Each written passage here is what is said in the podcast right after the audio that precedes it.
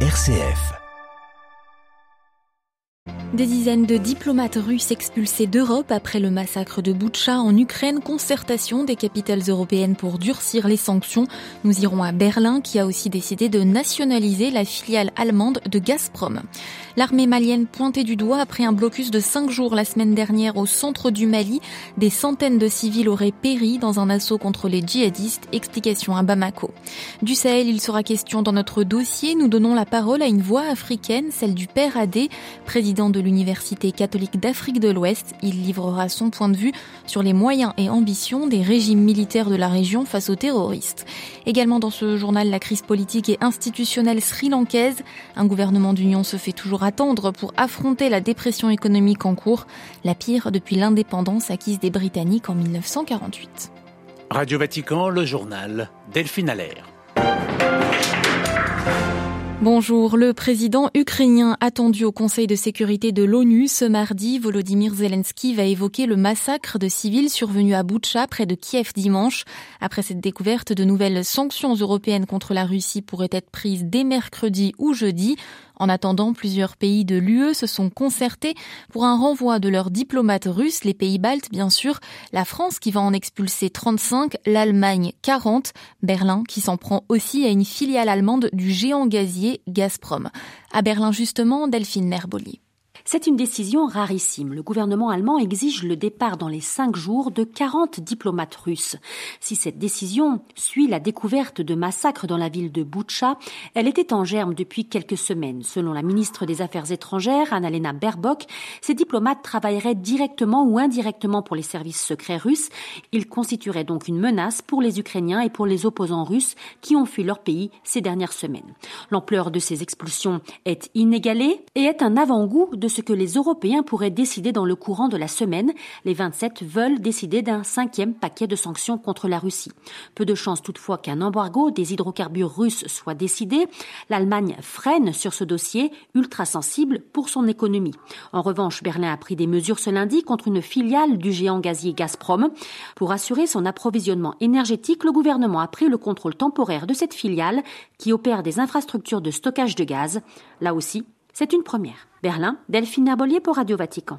Sur le front, l'Ukraine focalise son attention sur la région de Lugansk dans l'Est. Une attaque massive des forces russes y est redoutée, selon le gouverneur local. Des équipements, du carburant et des hommes russes arrivent de toutes parts, constate-t-il. Moscou avait récemment annoncé qu'elle concentrerait son offensive sur le Donbass, où se trouve la région de Lugansk, en grande partie déjà aux mains de l'armée russe et de ses alliés séparatistes, ainsi que sur le sud de l'Ukraine. Information confirmée aussi cette nuit par la Maison Blanche. Le sud de l'Ukraine sur les bords de la mer Noire, dix civils au moins ont été tués hier dans le port de Mykolaïv. Il y a cinq ans, en Syrie, une attaque au gaz sarin faisait plus de 100 morts à Khan une ville située entre Damas et Alep. Cinq ans plus tard, quatre ONG ont déposé des preuves supplémentaires sur cette attaque chimique et d'autres perpétrées en Syrie auprès des justices françaises, allemandes et suédoises qui mènent actuellement des enquêtes sur le sujet. C'est l'un euh, sans doute des plus grands massacres de l'histoire contemporaine du Mali. Jeudi dernier, après un blocus de cinq jours, des témoignages effrayants sont venus du village de Moura dans le centre du pays où des centaines de civils auraient péri. Alors que le pays est confronté à la menace terroriste et aux tensions intercommunautaires, c'est cette fois-ci l'armée malienne qui est pointée du doigt. À Bamako, Paul Lorgerie.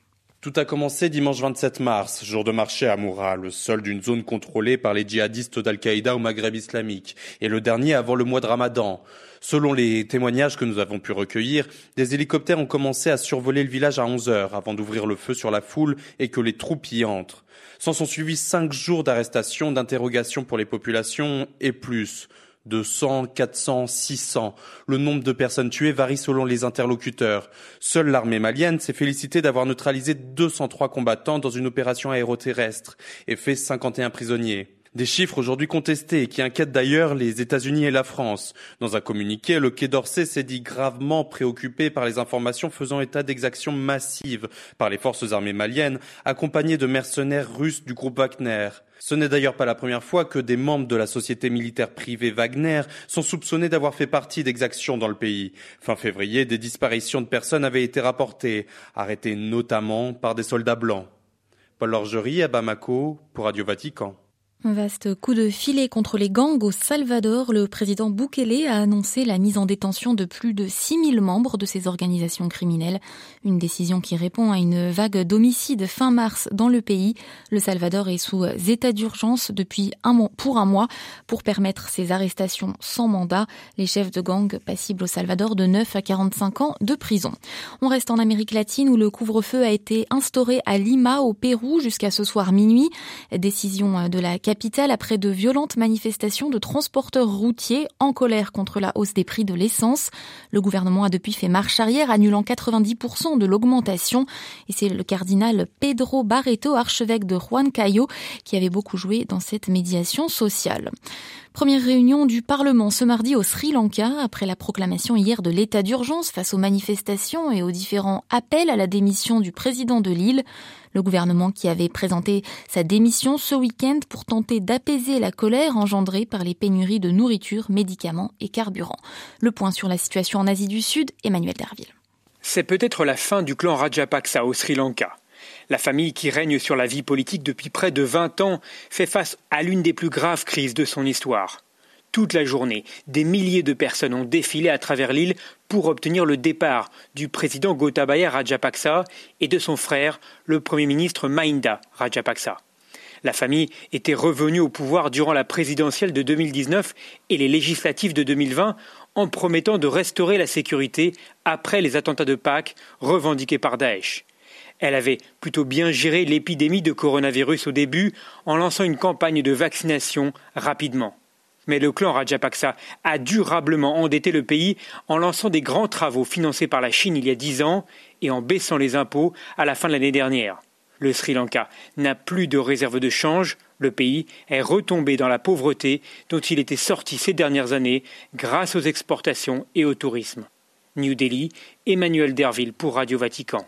La dette grecque intégralement remboursée auprès du FMI, une bonne nouvelle pour Athènes qui a relevé le pari, qui plus est de façon anticipée. Ce remboursement clôt ainsi la crise économique de 2010. La Grèce a cependant toujours le taux le plus élevé d'entêtement public de la zone euro. L'inflation galopante touche de plein fouet l'Afrique australe, particulièrement le Zimbabwe. La Banque centrale a relevé le taux directeur du pays à 80% hier, un record. C'est actuellement le taux le plus élevé au monde.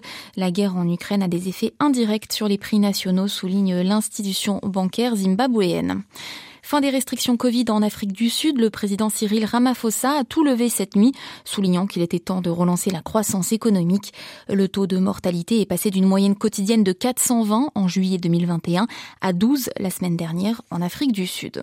Enfin, publication hier du troisième et dernier volet du rapport du GIEC des experts climat de l'ONU. Selon eux, les promesses creuses entraînent la planète vers un réchauffement désastreux de 3%, de 3 degrés, mais le monde a encore une chance d'éviter les scénarios catastrophes. Pour cela, il faudrait transformer radicalement l'économie et faire plafonner les émissions d'ici moins de 3 ans en commençant par se désintoxiquer des énergies fossiles. La conversion écologique au cœur des travaux de l'Assemblée plénière des évêques de France qui s'ouvre aujourd'hui à Lourdes. Le théologien protestant Martin Kopp sera entendu par les évêques. Euh, nous l'écoutons ce matin nous parler de la manière dont on traite de l'écologie en France. En France, on discute souvent de la question du nucléaire parce que le nucléaire fournit 80% euh, à peu près de l'électricité en France. Tandis que si on prend l'apport d'entrée climat, eh bien, le premier secteur émetteur de gaz à effet de serre, c'est le transport, avec aujourd'hui 31%, et derrière, vous avez l'agriculture et l'industrie à 19%, et puis le bâti, avec 17%. Donc, si on prenait les choses en bon ordre, la première question qui devrait être posée, c'est comment est-ce que on sort de modes de transport euh, centrés sur la voiture, bien souvent la voiture individuelle, encore avec des moteurs thermiques, etc. Euh, comment est-ce qu'on fait pour euh, sortir de ça d'une manière qui est socialement juste? Donc ça, ça serait une première question. Euh, mais ensuite, on pourrait effectivement discuter comment est-ce qu'on fait une grande transition agricole ambitieuse, moins de mécanique, moins d'industrialisation. Comment est-ce qu'on demande à l'industrie que l'on relocalise, bien sûr, mais aussi de vivre entre guillemets sa révolution verte. Et puis, comment est-ce que dans le bâti, on fait des rénovations à marche forcée parce que là, on a pris du retard dans notre pays et euh, qui bénéficient d'abord aux plus précaires. Trop peu souvent, on met en avant le fait que euh, eh l'écologie peut aller avec le social et qu'il peut y avoir quelque chose de l'ordre d'une écologie populaire. Le théologien Martin Kopp interrogé par Claire Riobé. L'Assemblée plénière des évêques de France sera inaugurée ce midi par une messe en rite gréco-catholique ukrainien et célébrée par l'administrateur apostolique de l'éparchie de Saint-Volodymyr le Grand de Paris pour les Ukrainiens de France, de Suisse et du Benelux. Mali, Guinée, Burkina Faso, trois pays dans lesquels les militaires se sont installés au pouvoir ces 18 derniers mois, trois coups d'État qui n'ont pas donné lieu à des manifestations de masse. Sanctionnés par la communauté des États d'Afrique de l'Ouest, les coups de force des militaires ne l'ont pas été par les populations qui ont plutôt donné l'impression de soutenir l'action des militaires. L'armée est en effet perçue comme un rempart contre l'avancée des groupes djihadistes que les opérations françaises et européennes dans le sentiment populaire ne sont pas parvenues à neutraliser. Nous vous proposons ce matin un point de vue africain sur la question, celui du père Édouard Adé, sociologue et président de l'Université catholique d'Afrique de l'Ouest basée au Burkina Faso. vers la fin des années 80, donc au début des années 90, il y a eu un mouvement en Afrique de sortir des dictatures pour le renouveau démocratique. Il y a eu des conférences nationales qui ont été organisées. Le Bénin a commencé et puis d'autres pays ont trouvé aussi d'autres modalités de passage à la démocratie. On a fait trois décennies d'expérience démocratique. Mais quand on fait le bilan de ces trois décennies, on a vu que ce que les gens ont retenu, principalement, c'est l'identification de la démocratie avec l'attenance, les élections organisées, etc. Or, en sentant, en écoutant le peuple, on a comme l'impression que le changement de gouvernement tous les cinq ans, etc., ne suffit pas pour instaurer véritablement une culture démocratique. Donc, euh, ce que l'on sent comme le mouvement socio sociologique, euh, c'est un appel à un plus, à une démocratie qui soit mieux articulée sur les attentes des peuples, qui soit plus à l'écoute des peuples, comment le peuple qui aspire au développement veut une amélioration de ses conditions de vie. Ce que l'on observe cependant, c'est que les régimes démocratiques ont été euh, suspendus, que ce soit au Mali, au Burkina ou encore en Guinée.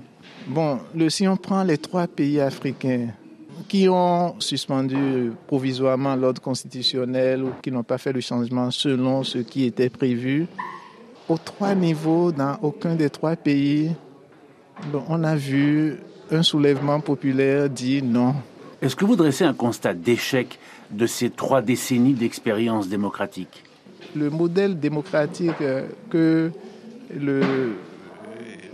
la situation historique appelait ne doit pas être un, transfert du modèle occidental, mais le, disons un modèle qui soit inculturé d'une certaine manière, qui soit attentif aux ressorts culturels, socio-culturels profonds de l'Afrique.